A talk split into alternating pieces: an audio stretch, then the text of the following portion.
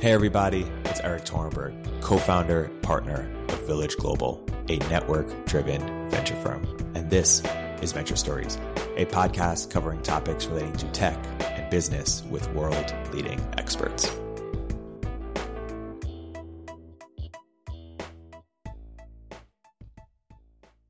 Hey everybody, welcome to another episode of Venture Stories by Village Global. I'm here today with two very special guests, two long-term friends. I'm here with Niv Dror of Shrug and Cyan Banister of Founders Fund.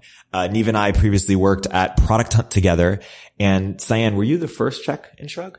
Or one of the first checks in Shrug? I believe I was. Is that correct? You were the first batch. Yes. Yeah, so you're the very second check. I was the second check. One of the biggest believers and earliest believers and most helpful people for sure. And you're known for doing that for founders.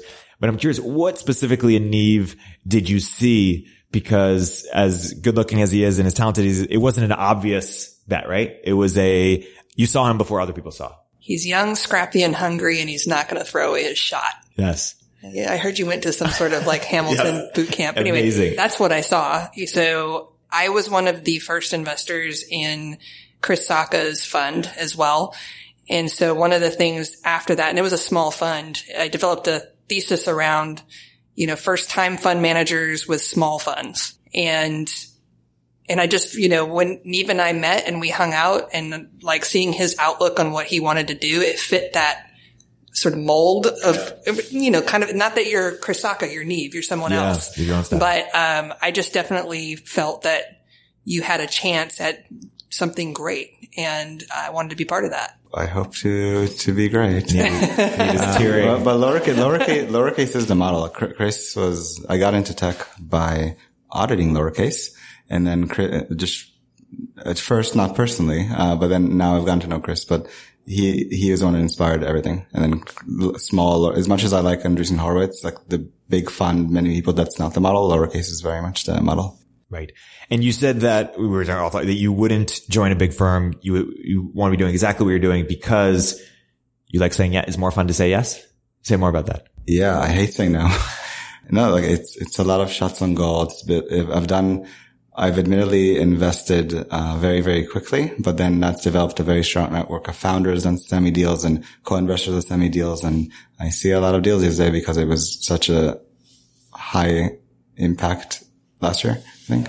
Well, I think you get to behave kind of like an angel investor would. So he gets to have high conviction in things and write a check immediately, whereas I have to have consensus and things are a bit slower. And so, there's challenges with that. And so I think that, you have outsized returns when at the earlier stages if you're able to move quickly and you pick the right deals. Yeah.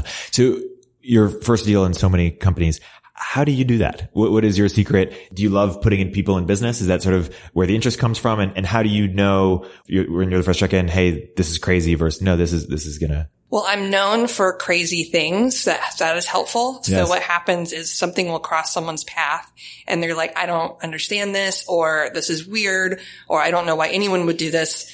I'm going to send it to Cyan. Right. And, those are the types of deals that really excite me and I want to see them. And I think the other thing is that I tend to be a listener, not a talker. And so I will sometimes just be in a room or a party or an event and observing. And then I hear people say what they're working on. And I'm like, oh, tell me more about that thing. Yeah. That's how I found out about Chris Sacca's fund is he was talking about it on a bus. Huh. And so I sent him an email afterwards. I'm like, if you start a fund, I want in. Right. And he's like, what? Yeah. And I'm like, you were listening? Yeah. Yeah, I was listening. And wasn't Travis talking about Uber at a party or someone else? So actually, Uber was a very different situation. My driver was Uber's first driver. But I did meet Travis at the lobby in the hot tub when there was a hot tub over by the ocean. He was talking more about how he was looking for his next thing. And so that's the other thing is I file information away about people. And, I'm always like, that person's really interesting. They have this interesting gravitas about them. Right. There's interesting personality trait and I just kind of watch them. Yeah. And then if they do anything, then that's when I go in and try to write a check. And if you had to, and maybe Niv, you can help add to, because it's weird to talk about yourself, but if you had to make concise what your superpower is, because if people are sending you crazy things, and it's not because you're PhD in space or PhD in whatever subject, Is it because you're willing to take more risk? You can identify things about people that others don't, or you're just more on top of stuff and have a better process about filing things away? Like, what do you think is your superpower in that aspect? I'm a visual thinker, and I think that's one of the reasons why I'm successful at what I do is I can actually see what the future looks like in a very visual way. So if somebody is painting a picture for me of this future that they're trying to build, I either can see it or I can't. And if I can see it and I'm like, yeah, human beings will do that. They will behave that way. They will get into strangers' cars. They will sleep on strangers' couches. Like, I totally get it. Then that's how I get to that point. And then it's about the founder and whether or not I believe in them and if I could work for them or do they excite me. Right. But really it's a very visual experience. It's hard to explain. According to your Wikipedia, your superpower is that you see stuff very early. Someone said that in Forbes about you, and I made it to Wikipedia. No, no, you've articulated it better. I work with a bunch of investors these days, and everyone just most people just try to shoot down things, and I just want to believe and see what it can be. And then if something is incongruent or like, no, I can't see that happening, then I'm not investing, but I want to believe and say yes, being like, pessimism is not very good in this business, I think. Yeah. Let's zoom out actually, because you've been Angel for a long time. How did you sort of think about, you certainly had a lot of people wanting to work with you. How did you think about what was the best place for you to do venture? Or what was the best context? You know, do it on your own, start your own fund, just Angel, join a bigger firm like Founders Fund. How did you navigate that? I don't know, maybe it was like a 2 or 3 year process where you're sort of thinking, hey, what am I going to do? I was perfectly happy doing what I was doing, and I slowed my roll, so to speak, because there were too many angel investors and too many early stage seed funds like me. Oh, There's so many of us. There are so many of them that it became quite competitive, and also the prices for the companies were too high. And so I decided to sit out a couple of years and slow my role in investing, and I went to AngelList for a little while. And I did that because I was really passionate about how they were giving access to what is normally an elite function to people who otherwise wouldn't see that type of deal flow. And so I thought, well, gosh, if we could find an Uber or something like that, and somebody could put, $500 or $1,000 into that, like how cool and life-changing could that be? That sent some sort of bat signal, like that I was hireable. And Founders Fund reached out. So Founders Fund really is the only firm I will ever join. If I ever leave Founders Fund, I will go back to being an angel investor. I will never start my own fund. The reason why is that I don't really want to manage LPs, and I operate on a fund level anyway. So why bother? But talk about that, because a lot of people out there want to start their own fund, but don't necessarily know what it means to manage LPs. Niv is learning firsthand. Why not? What is that like? What should people know about that? LPs are lovely, but they usually come from institutions or family offices, or they're high net worth individuals, and they have an appetite for some sector that they're interested in investing in. So they want this asset class, and it's usually like 1% or 2% of a total thing that they're doing. And they don't necessarily see like eye to eye on some of the stuff that you're doing. It can be a very humbling experience, I've heard, going to LPs and having to pitch, and it's very probably harder than starting a company and raising money, I've also heard. Oh yeah, I mean, it could take a year longer. Yeah. I don't really enjoy that idea. The other thing is that there's auditing, and there's all sorts of like reports that you have to do and phone calls you have to have, and it's just like overhead that I don't want. I think Niv is sort of creating the playbook for micro VC that maybe Forerunner started a few years ago, which is pick a sector and even a wedge within that sector and be the go-to person for that sector. Like dominate that sector, declare victory in that sector, and then expand over time. So Forerunner with sort of D2C brands, now expanding, I don't know, maybe like a $400 million fund to just all consumer, and perhaps Niv with consumer social, perhaps expands all consumer, perhaps consumer SaaS. My question for these funds is what happens in fund 3? So you raise a $1 million fund, you raise a $10 million fund, and then what? Because you're transitioning LP bases from individuals to family offices, but now you have to start bringing institutions on board. How do you think about this, Niv? Completely hypothetical, of course. Of course, yeah. No, you have to start showing returns at some point.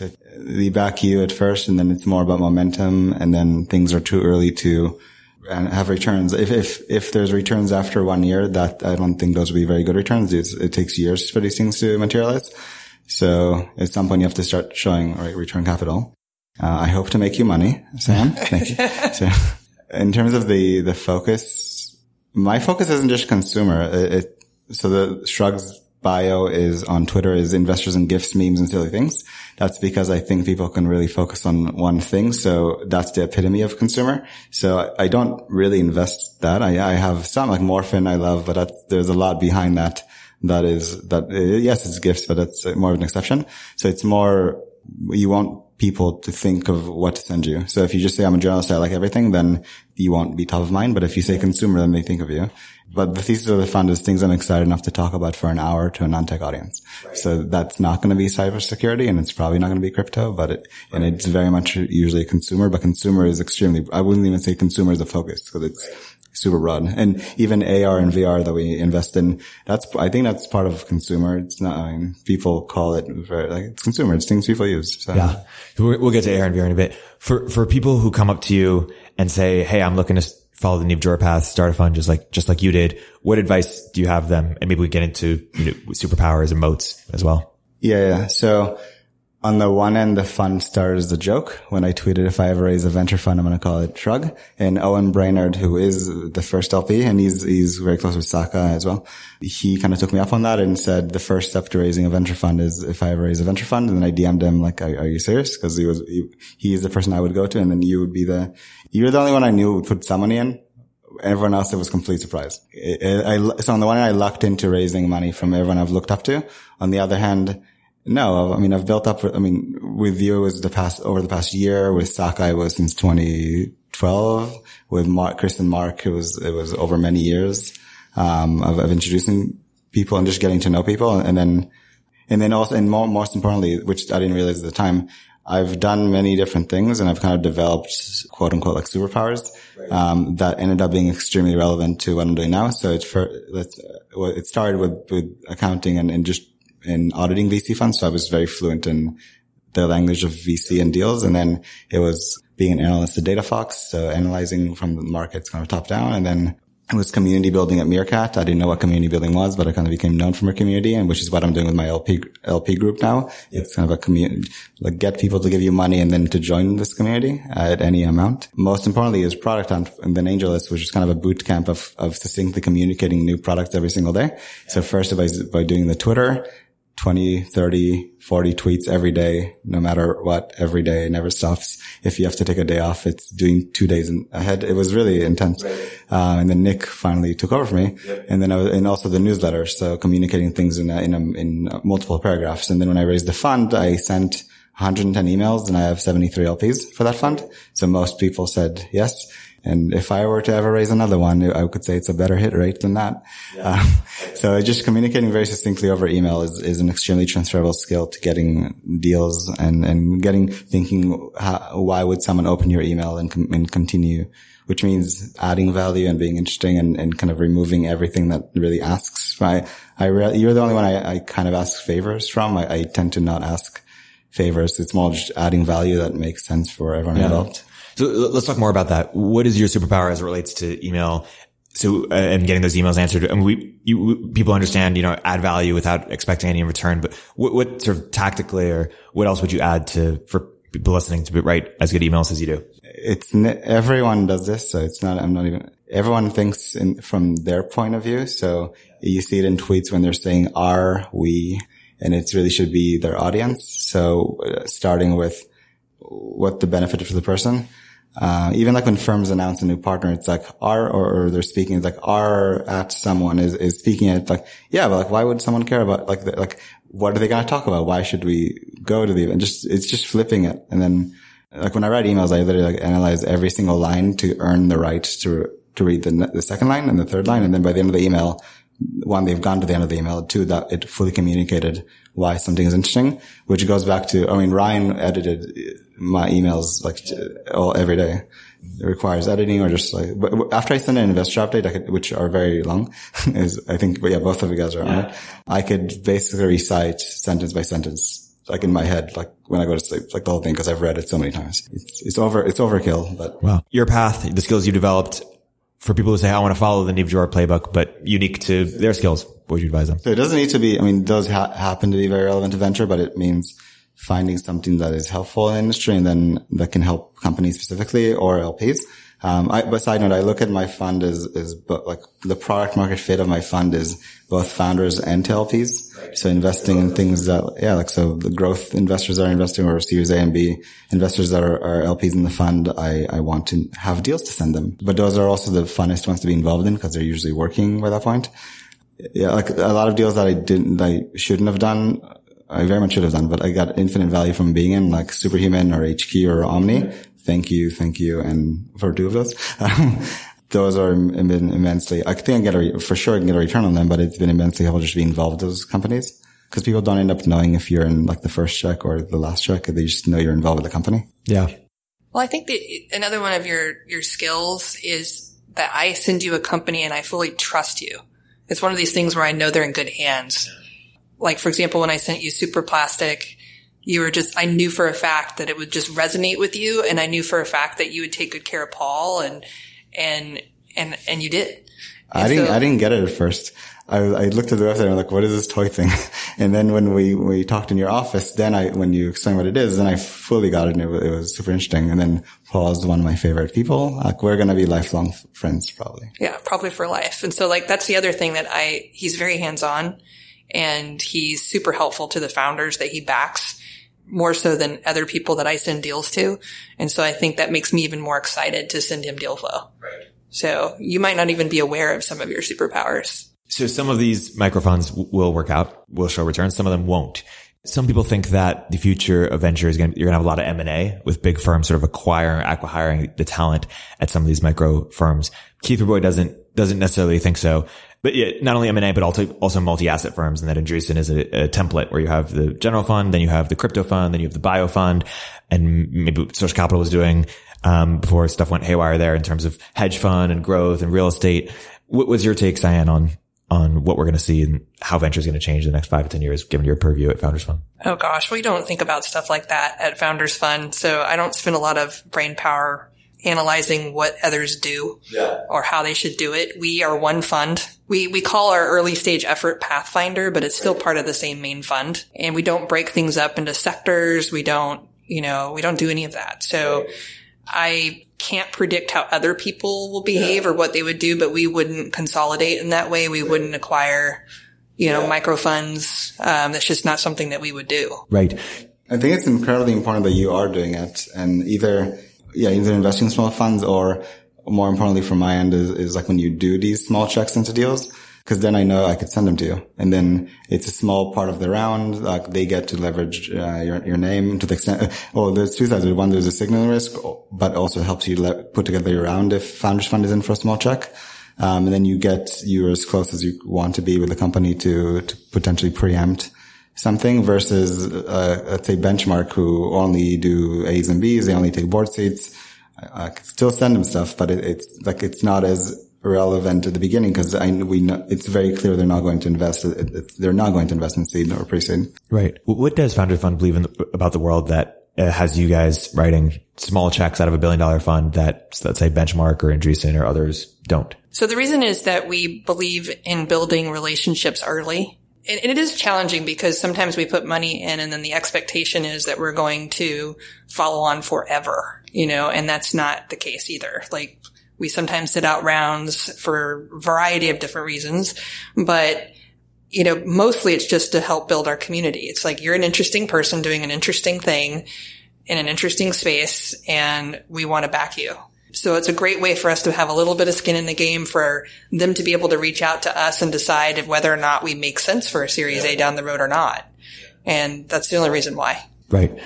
So Founders Fund from the outside is known. One of Peter Thiel's philosophy of not competing also, I think, transcends to the partnership in terms of one has picked, Founders Fund is one of the most successful investors ever, but the individual people you wouldn't have thought perhaps previously were the obvious picks to join a Benchmark or Sequoia. What is their superpower at picking amazing GPs? I think that we give people a lot of freedom and autonomy to be able to execute on their own strategies and plans. So like the other firms I've heard, oh, you have to have 16% of a deal. You know, the full partnership has to be in a room to make any decision. We don't do that. They have these Monday meetings I've heard about. We don't do that. You know, there's all these like CRMs and processes and variety. We don't do any of that. So the other thing is that we are incredibly lean and nimble. And when we want to get something done, we just, it's a small office. There's only now 12 investment team members since Keith joined. And we just pull whoever needs to be in a meeting into a meeting, and then it just happens, and then it's done. And we know who likes certain things and doesn't like certain things, or how people work. We know our quirkiness and all of that various stuff. And I think that's how it works. And I think the other thing is that we all hold very similar views about freedom and the freedom to choose political leanings, the freedom to, you know, we have really spirited open debates, which are fun and respectful. And so I think that's the other thing is that if, you know, you wanted to be at Founders Fund, that would be something that you would probably prize as a core value. Yeah. You already had an outstanding track record before going to Founders Fund. But my understanding for some of those folks is that they built their track record at Founders Fund. Maybe someone like a Jeff, or someone like a Scott Nolan, or someone like a Brian Singerman. Brian. Yeah. How does Founders Fund consistently picking people before they have track records who then go on to be world-class investors? So a lot of the people were part of the Tealverse, is what we like to call it, in some way or another. Like they wrote for the Stanford Review. Yeah. And so you'll see this common thread. Like we have an associate who just got promoted. John Lett. Yeah. Congrats. Yeah. He wrote for the Stanford Review. And so they have that in common. The other thing is that sometimes there's Teal Fellows that join the Teal Fellowship, and then they roll through Founders Fund at some point. And Brian is really kind of an outlier. He's, I think, a really interesting case where he joined as an associate. He was not part of the PayPal universe. He was part of the Google universe. And he worked from being an associate to a general partner. So part of it was, you know, Peter and the founders of Founders Fund really value that tenacity and hard work and returns. And so they said, well, you know, he's performing great and doing great, and he continued to do great. And so he just kept on that path, and he made it. And so a lot of firms don't have that path. Yeah. I think that's a shift in venture. So Andreessen for almost the whole existence had, you need to be a founder. And then recently Connie made them break that because Connie's that good. So like, we had a similar rule for a while. I think Founders Fund's whole rule is not to have rules anymore. So like we're like, whatever dogma we have, we need to question our own dogma and our own rules. And they started getting rid of some of those things. But when Brian first joined, it was you had to have built a company that exited for a certain amount of money at some point in your life. And they thought that he was okay because he built some tool or some site internally within Google that had billions and billions and millions of users. And so he got a free pass on that one. Right. But this was also back when we in order to pitch us, you had to fill out some form and solve some math equation. I mean, it was ridiculous. Right. So we don't do that anymore. Walk us through the Keith Rabois hire. Cause that's like, we joke, it's like getting Kevin Durant to the Warriors, but how does that happen? And how could you keep it from me for 6 months? I know. It was a really good secret, wasn't it? And was it just, hey, we got to get Keith? I mean, pretty much. Now's the time. Pretty much. Walk us through. It started with an internal debate about where talent comes from and where we should be looking for it from the investment team angle. And some people were in the camp of we should be going to universities and, you know, poaching the youngest and brightest Peter Thiels that are just haven't been realized yet. And I was not in that camp because we probably wouldn't hire Peter when he was just starting. Yeah. You know, he had to go and do PayPal and all the various things that he did in order to be the Peter he is today. Yes. And also they broke the mold when they made him. Like there are no more Peters out there. Like, you know, we shouldn't be looking for that. So instead I challenged everyone to create a ranked list of their favorite investors. And I said, why don't we go out and get someone amazing who's just already out there? Right. And, you know, we made a list, and Keith was at the top of every single person's list. It was like Keith. And we're like, why isn't he here? And there's lots of reasons why he wasn't. I mean, he it makes total sense that he would be. Right. I was like, why didn't this happen 5 years ago? You know, I don't really know the history there and why. My guess is that timing was everything. And like, you know, he was in an operational role. You know, I know that Vinod brought him in and you know, that might have just been a whole timing thing. And we didn't think there was a chance at all of getting him to join us, but then started the effort of us, you know, basically reaching out to him and talking to him and making it work because, I consider ourselves very, like you said, it's like getting our own LeBron or our own Katie. Totally. And Dillian. Dillian is, Dillian I haven't met Dillian yet. It's his first day today. Amazing. I will meet him tomorrow, but, but I hear he's amazing. I love his tweets. Yeah. It's fantastic. And it is interesting because it's like, the debate you're having is similar to one that NBA teams have, which is should we draft new talent or should we, through free agency, get the best talent out there, which is sometimes more risky, but if you can pull it off. I still think we should draft new talent, but I think that you start as an associate. I really felt like we needed more senior people on the team, what we call deal winners. And, you know, we have Peter, who's amazing. We have Brian, who's amazing. You know, Ken just went off to become the ambassador to Sweden. We needed someone great. And so it was him. Mark Andreessen was on our list, but of course we're definitely not getting Mark, but there, we had a list and we, you know, we went down it and it was just really, it was all about him. One thing we've also seen that we're just talking about is a lot of turnover in venture in the last couple of years. And I don't have any stats on it, but I think it's picked up particularly around some of the star players. You also brought on a couple of years ago, for a brief stint, Kevin Hartz, also a deal winner.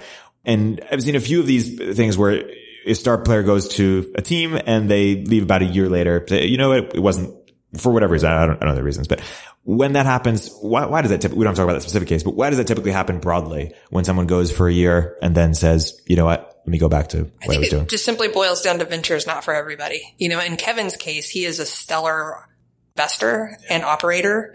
And I think that, you know, he still has a company left in him and he still wanted to go back and work on Eventbrite. The other thing is he has a work ethic that is unparalleled. And, you know, he would come into the office at 7 a.m.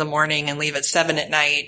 while also balancing being a dad, while helping his wife with a company. Didn't he meet like 400 founders his first year or something? Oh yeah. He met like hundreds of founders in his first year. And like, it was crazy. The man is an athlete. Like, wow. You know, none of us have that kind of stamina. I mean, we're great, but we're not as great as Kevin. Wow. So I think that, you know, also that just can also contribute to burnout potentially. And I think he just decided it wasn't for him, or at least not now, maybe later. Cool. I want to transition into what we're investing in, what we're looking at. We were talking about AR and VR before. You're known for Niantic, which made Pokemon Go, among other things. Where are we right now? In AR and VR, what are you guys looking at and where are we going? So we're a bit stalled when it comes to experiences and innovation, and partially a lot of people say it's because wearables are not there yet, and I don't believe that's true. So I think the issue is actually the storytellers, the people who make the art and make compelling experiences do not have the technical capabilities or the tools to make the experiences. And so the stories are just not there. So if you look at some of the apps that have done well, that there's Follow Me Dragon and some of these AR experiences, they have no concept of memory. And so of course you're not going to become attached to it because you're going to boot up the dragon flies around, the dragon doesn't remember you. Who cares? You know, but as soon as the dragon can remember you and you develop a relationship, but that's obviously a much more technical, challenging thing that most companies are just trying to like stick something out there, aren't going to try to actually accomplish or even know how. I'm excited about wearables, but at the same time, I think we're so far off from having anything that anyone would wear for any significant amount of time. Yeah. There's also battery life issues. I think VR is fun, but at the end of the day, we're still animals and we don't like being secluded for long periods of time. It can be very alienating. And so I think mobile first AR experiences are still going to dominate. And it's really surprising to me that nobody has come out with anything even close to what Niantic did.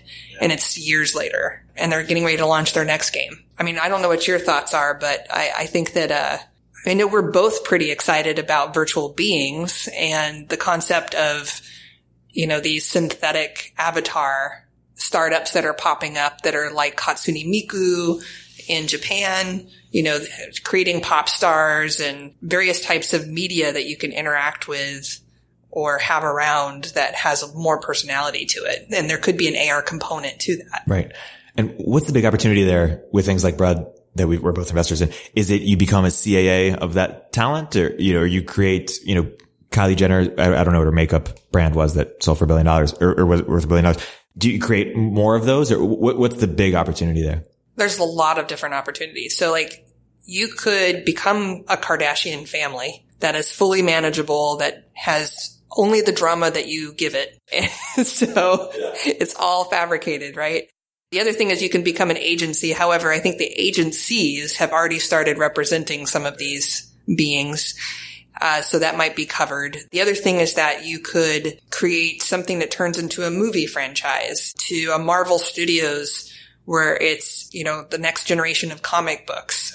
It could be Pixar. You know, we've seen all sorts of different approaches to how this is going to play out. Well, we've invested in all those. And we've invested in all of them pretty much. Yes, that's correct. We'll see which one. I mean, it's such a broad space that it's not a winner take all thing. Yeah. Like there can be multiple Miquelas doing multiple things, because just like there's people and celebrities, I mean, there's no end to the amount of celebrity you can have. Right. But there's only so few Kardashians, right? There's like how many? I don't know. 10? Well, there's actually 10 actual Kardashians, but people at that scale or at that level Correct. Of influence. Yeah. There's a few. And I guess all of them added up are many billions of dollars. So I think that the YouTubers are the new celebrities, or among the new celebrities. And there's not too much difference between growing up, how you grow. You'd go a YouTuber, you do collaborations and you put out content and you sell merch, and that's all happening with virtual characters, but they're much more manageable and they could be multiple places and the company can control them. So these aren't release competing. A song every day. Yeah. You know, you don't have to like get them to the studio and make sure they show up. Yeah. And then it took me a little bit to 3 months to properly understand Lil Miquela when I first heard about it. I should have understood it sooner, but then just Spider-Man. What is Spider-Man? Spider-Man is a virtual character. Sells lunch boxes, has comic books, but you don't necessarily need the comic books or movies these days to grow it. You grow them on social media and YouTube, and these are the new platform. Not replacing the old ones, but. So 10 years from now, what does the world look like with Brud and all these others at scale? Like, are there just no human celebrities anymore? Well, I think, if you believe sort of in the Diamond Age future, humans creating things with their hands and crafts and arts become like the most valuable thing in the universe, right? Or the planet. So that could be it. Can you explain the Diamond Age for the listeners? Diamond Age is a book by Neal Stephenson that is wonderful. And it talks about this little girl who basically is educated through a book, but everything that she needs is built through a replicator. So like anything that's carbon-based, she can just print it. Anything of real value is made with human hands. And so like, or poetry or a hand-sewn garment or something like that, because that can't be just spit out of some machine. So I think that, you know, in the future, I think there will be celebrities that are people, but there will be a lot of synthetic celebrities. And, you know, I think already I got a pitch this week on 3 different Chinese Hatsune Miku-like characters. There's one in Japan that is bigger than Hatsune Miku. I forget her name, but she's a YouTube star as well. And, you know, the younger generation is growing up with this and it's normalized. And so I think part of it is kind of like South Park. Like South Park was able to have these characters that explored topics that were kind of taboo, but because they're cartoons, they can get away with it. And so I think that a little bit of that is going to happen with these characters as well, but that people know they're not human. You know, they're not idiots. Like they know it. They just want to believe that there's something else and that they're special and that they can have a relationship with them. And they love to suspend their disbelief in that way. And like, I think those characters will just become an important part of their life, just like Spider-Man or, you know, Superman or, you know, any of those characters were an important part of our lives. I don't think they need to. So there's the aspect of looking like a human, and then there's the character version, then there's more the super plastic version, which Janky does not look like a human. Yeah, Janky does not look human. Talk about the super plastic version and what Cyan explained to you that got you sold. Well, Paul spent the first 5 minutes on our call trying to convince me he's not a toy company, and yet my fund's tagline is the next big thing will start looking like a toy. So I was like, no, I'm on board with toys, but I didn't get the collectibles aspect at first until I got them. Now I'm obsessed, and I spent way too much money on eBay. I tracked down rare ones on eBay, but the virtual aspect, and I thought it was Janky's is like a best backup dancer at best, just because it's cool to see the AR version of it move, and just put songs next to it. And if you want to look like a human, then it's a very fine line of really looking like one. Like Miquela is really good at that, where some people don't know that she's a robot, and it's hilarious that she calls herself a robot, like how she like self-refers to herself. But then it's more like, what do people identify with? So with Super Plastic, I would send a photo of all the toys to someone, and then like, which ones do you like best? And then my friend was like, oh, I like that one, because it's like I knew she would choose that one, because it's people just see little things in people in a character and identify with. Well, the characters, Janky's going to come to life, just like Lil Miquela. And there's the barrier to entry for Janky coming to life is actually lower. Because, it's much more scalable. Yeah, it's much more scalable because there's not the photorealism that's required for a human base. Yeah. And so the uncanny valley of Lil Miquela, she can look very realistic in a Instagram photo, but as soon as they actually start rendering her talking, then that's going to be challenging. And for listeners who might not follow, can you explain the uncanny valley topic? Because that should be interesting. So basically you're looking at something that is computer generated, and the mouth isn't quite right, the eyes aren't quite right, and you feel uncomfortable with that image, and you're just like, that's not human. So you want to get to the point where you're like, yeah, I'm actually looking at a human. I could believe it. That's the thing with Morphin that I've seen so many people. Morphin is a company that turns you into a virtual character that looks very much like you, and then it puts it into viral GIFs and videos. So it's a really cool piece of content. But the key to it is more the thing that makes them work is not trying to move the mouth, maybe blinking at most, which looks pretty cool. But I've seen everyone try to move them, like record 30 seconds of you speaking, and then they're trying to replicate the mouth movements, and then it just looks really creepy. But with Morphin, the thing that makes it look really good is they're replicating the posture or the hand movement or in existing scenes that have become viral GIFs that people clearly recognize.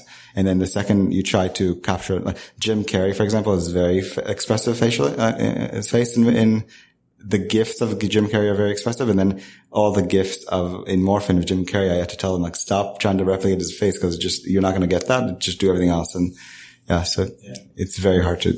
Where else within consumer are you most excited about right now, / are seeing a lot or want to see even more, or you think you'll be investing in over the next few months? Well, Niv turned me onto this because I'm starting to see more startups in the space, but things that play with audio, things that are audio based. Like social networks or everything in between. Just like it's an untapped territory where, things, I didn't realize, like, I never thought of AirPods as being an extension of an application in a way that you could interact with apps or people or anything in really unique ways. And so I think that is really exciting. But anyway, there's a startup that you are involved in. Maybe you could talk about it since you have more knowledge. TTYL is my favorite thing. It's kind of like a social network for AirPods, where the magic moment for me was running down the street and like having YouTube playing in the background. And then like I'm late to a meeting, and then Alexia's voice came in, and she's like, hey, Niv, what's up? And like it fades in and fades out, kind of like turn right into directions, all hands-free, and you can respond hands-free. And then secondly, like our interactions in text, because you're so busy, like it's hard to get on a call with you, and the email is too much friction. So we end up, the way I work with Cyan is I text her about like 5 different things, and then you would respond about 5 different things at some point.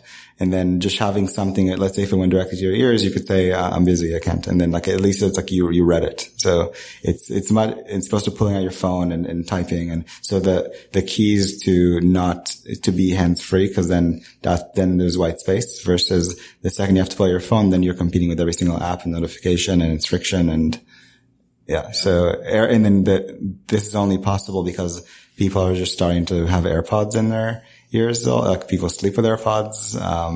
I have backup AirPods in case I lose AirPods, because I rely on them. And then at first it was people making fun of them, like these like white things in your ears, like the earring, it looks like earrings. And now it's become kind of a accessible status symbol, where I've seen memes of people in college having AirPods and then having cheap headphones over the AirPods to not show that they have AirPods. You know, going back to sort of Pokemon Go, as well as I think there's untapped territory around experiential. My future world, we all are hanging out. We want to go do something. Right now, we could go for a walk. We could go see a movie. We can get a cup of coffee. We can go to a bar. We can probably count all the things that would come to mind on two hands, right? But it would be so much cooler if you're like, do you know about the ghost history in San Francisco of all of the ghosts that people say they've seen? Let's go on a ghost walking tour. Yeah. Or, you know. What was Andrew Mason's startup called? Detour. He was trying to do something like this. Okay. Yeah. That would have made so much more sense with AirPods. Yeah. Things like that with AirPods, right? Like I think location-based stuff with AirPods. So like you're walking into a building and then all of a sudden it starts telling you things. Like that's an augmented reality sort of type of experience. It just happens to be audio, not visual. Yeah, like an always on, just you have the app and it maybe applies to a city or to every city or to main cities. And then you just walk in a building and just starts telling you facts. And yeah, something, you know. That'd be cool. If someone builds it, tell me. I want to talk to you. You could be on a mystery adventure that you're playing a game and you're a spy. Yeah. Where are we at with live? Obviously, you guys did HQ Trivia, but where are we at with live? So live is incredibly challenging. I think HQ Trivia has proven that. Yeah. You know, a lot of people said, oh, that's not defensible. Anyone can do that. And there's going to be 1,000 HQ Trivias, and there isn't. Yeah. You know, well, and many have tried. Me and Ryan, when I was still at Procter, we had a HQ for X collection because every week there's a new HQ. But it was always like, no one's going to touch them. Like they've cried. I don't know how he did it. I mean, it's like a combination of 10 different things that led to it. To grow that quickly and that scale. And then, yeah, it has to be participatory. Like every time I see something live that could be a pre-recorded thing, I don't think it's going to work. I think for live to make sense, to take on that challenge of being live, the audience needs to be an essential part of the content. And HQ, so with Meerkat, it was commenting and that's more of a broadcast. That's why Periscope and Facebook Live makes sense. And that's why we never had replays at Meerkat because you can't participate. But with HQ, they lower that barrier to selecting A, B, or C, which anybody could do. And then with HQ Words, it's a bit harder. So, but it's still like you're playing. If once you're out, you should leave the game because why would you keep playing? And they have 12 ideas in the pipeline that are phenomenal they're always going to be trailblazers. Because like no one has even thought of the things that they've thought of yet.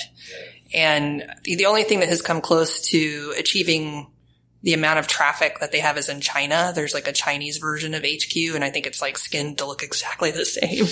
But the other thing is I don't think people realize how hard it is to have that many concurrent viewers on seamlessly without, you know, losing a lot of people and for it to be as engaging as it is. Yeah. It was really challenging. People have been trying live for long, Justin TV. I did Rapt FM, which is chat roulette for rap battles. So I've been thinking about live for quite some time. HQ, obviously Meerkat, which Niv worked at, and then House Party. Is there going to be an independent unicorn? How does it become a, category defining company that goes public? Or does Facebook end up buying one of these?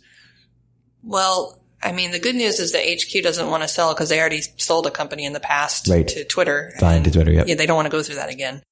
Even though they peaked at 2 million some odd viewers, they're still at 700, 800,000 viewers per show, which is still higher than any Twitch star or most Twitch stars, I should say. So they're outperforming even like the top live content. Yeah. So I see them becoming a network and they just keep rolling out these shows and eventually they can even license their platform to more established brands and those brands would move their shows on and they would develop content for them and they could be the winner. However, if it's not them, then it's going to be someone who figures that out and figures out how to create like the next cable version of live. Yeah. And Twitch is the one that first proved it, I guess, with games. And the question was, can you do this for every vertical? Niv and I all three of us have also invested in GlamCam, which is trying to do that for the beauty space. But can you have other verticals besides games that really work? I've seen someone trying to do it in dating. Have you seen this dating app? I forget what it's called, but it's really awkward, but fun. So we go on a date and then we live stream it? Yeah, basically, there's somebody who's winning a date. You can win a date with the person. God. And there's a call in. And then the challenge there is not only is the person live, but the people who call in are live. So you've got all these different live streams going on and it's ridiculously hard, but it's interesting. So I'm seeing people like trying to toy with these ideas. I think take any game show that's been done on television and reskin it for live and it can probably be done eventually.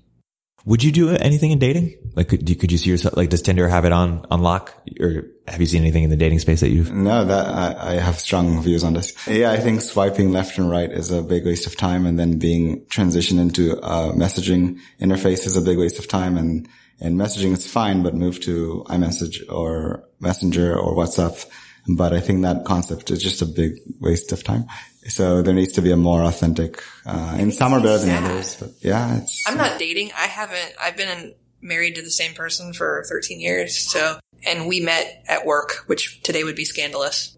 I just can't even imagine like viewing and judging people purely on their looks. Exactly. So any dating app that I see that still relies on first impression being looks, I'm like, no, that's just not gonna. It's very shallow. Work. Yeah. I think that there needs to be a better way. I actually think that this is it.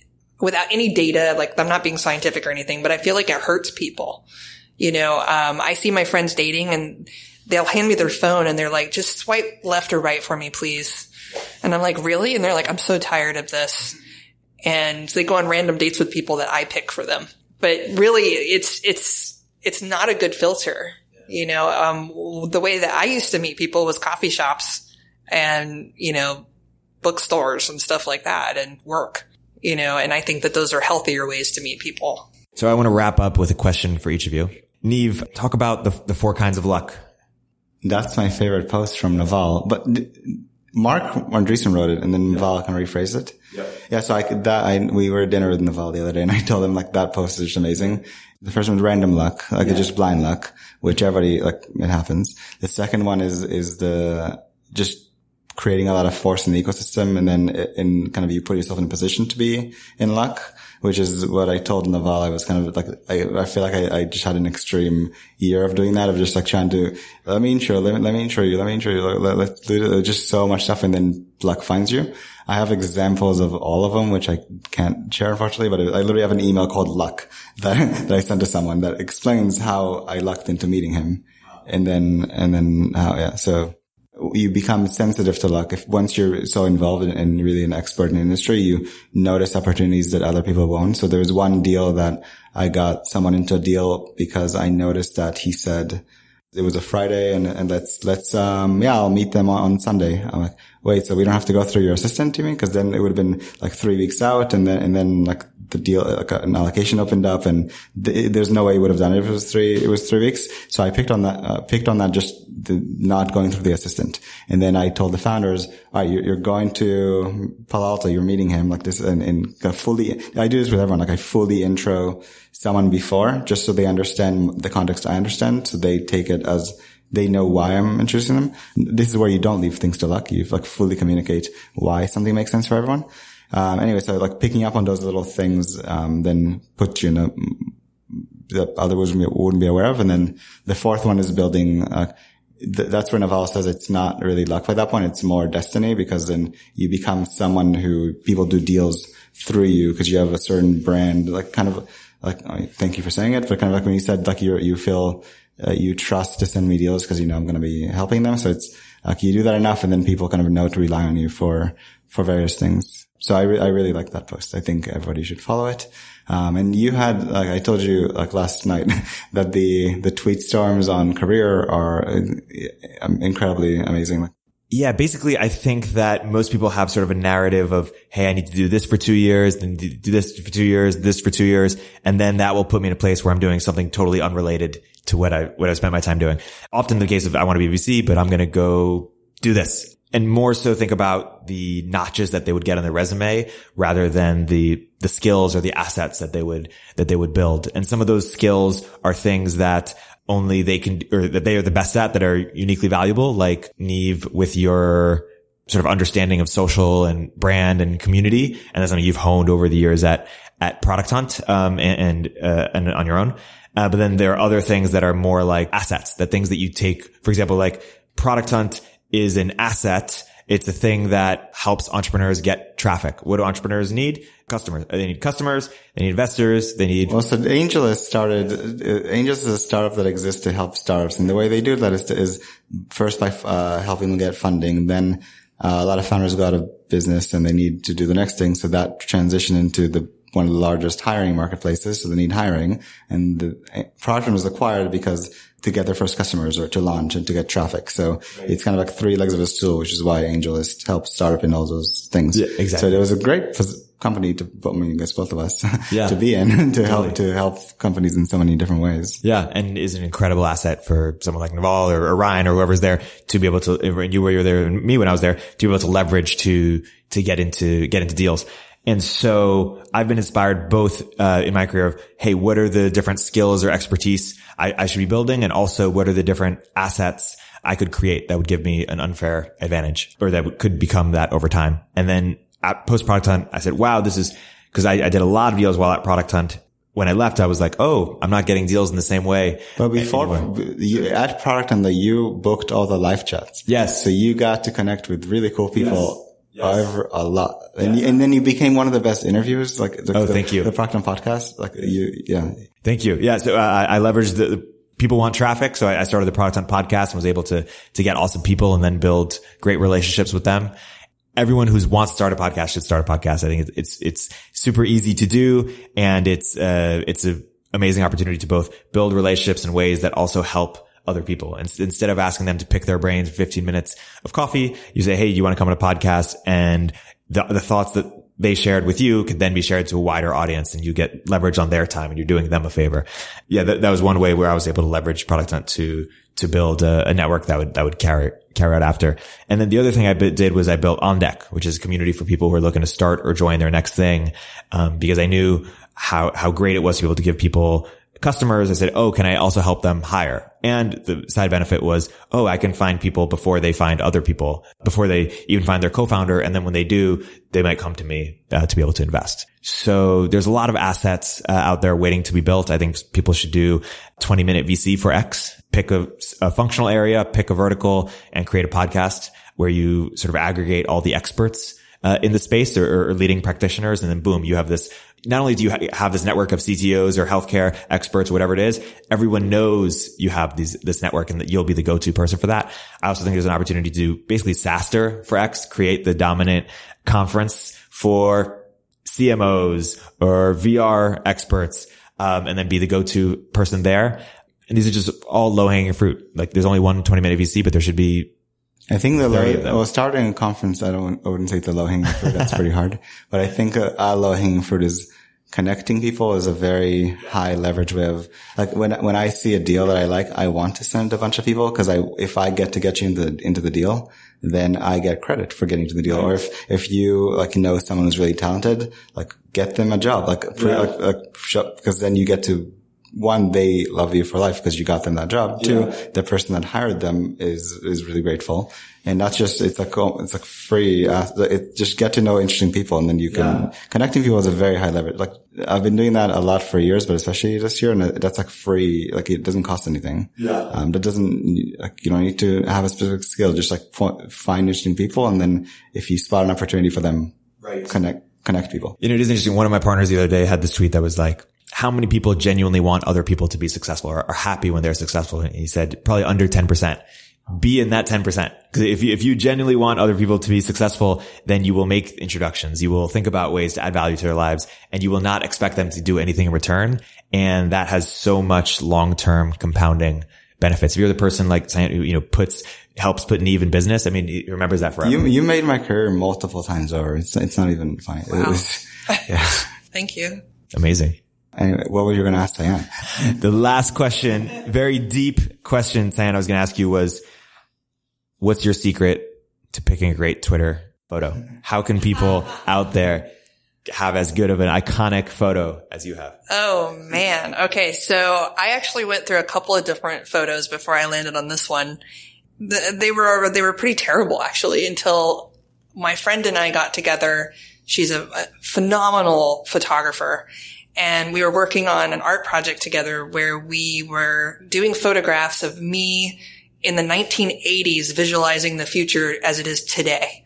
And so in the 80s, like if you go back and you look at Byte magazine and what VR was supposed to look like, that's what it was supposed to look like, that photograph. It was like all bright colors and, you know, glowiness, and like the future was so bright. So we just made that photo and it turned out to be incredible. So I think the thing is just to find some photo that really like probably lets your personality shine and don't change it. Like if I'm 80 years old, I'm still going to have that photograph. I'm just going to keep it because it is so great. And the trade-offs between having a cartoon versus real? I don't think it matters. I think what matters more is that it's recognizable, it sticks out, and that it describes a little bit about who you are. Yeah. I love that. I think that's a great place to close. Cyan, Niv, thank you so much for coming on the podcast. It's been great. Thank you. Thank you.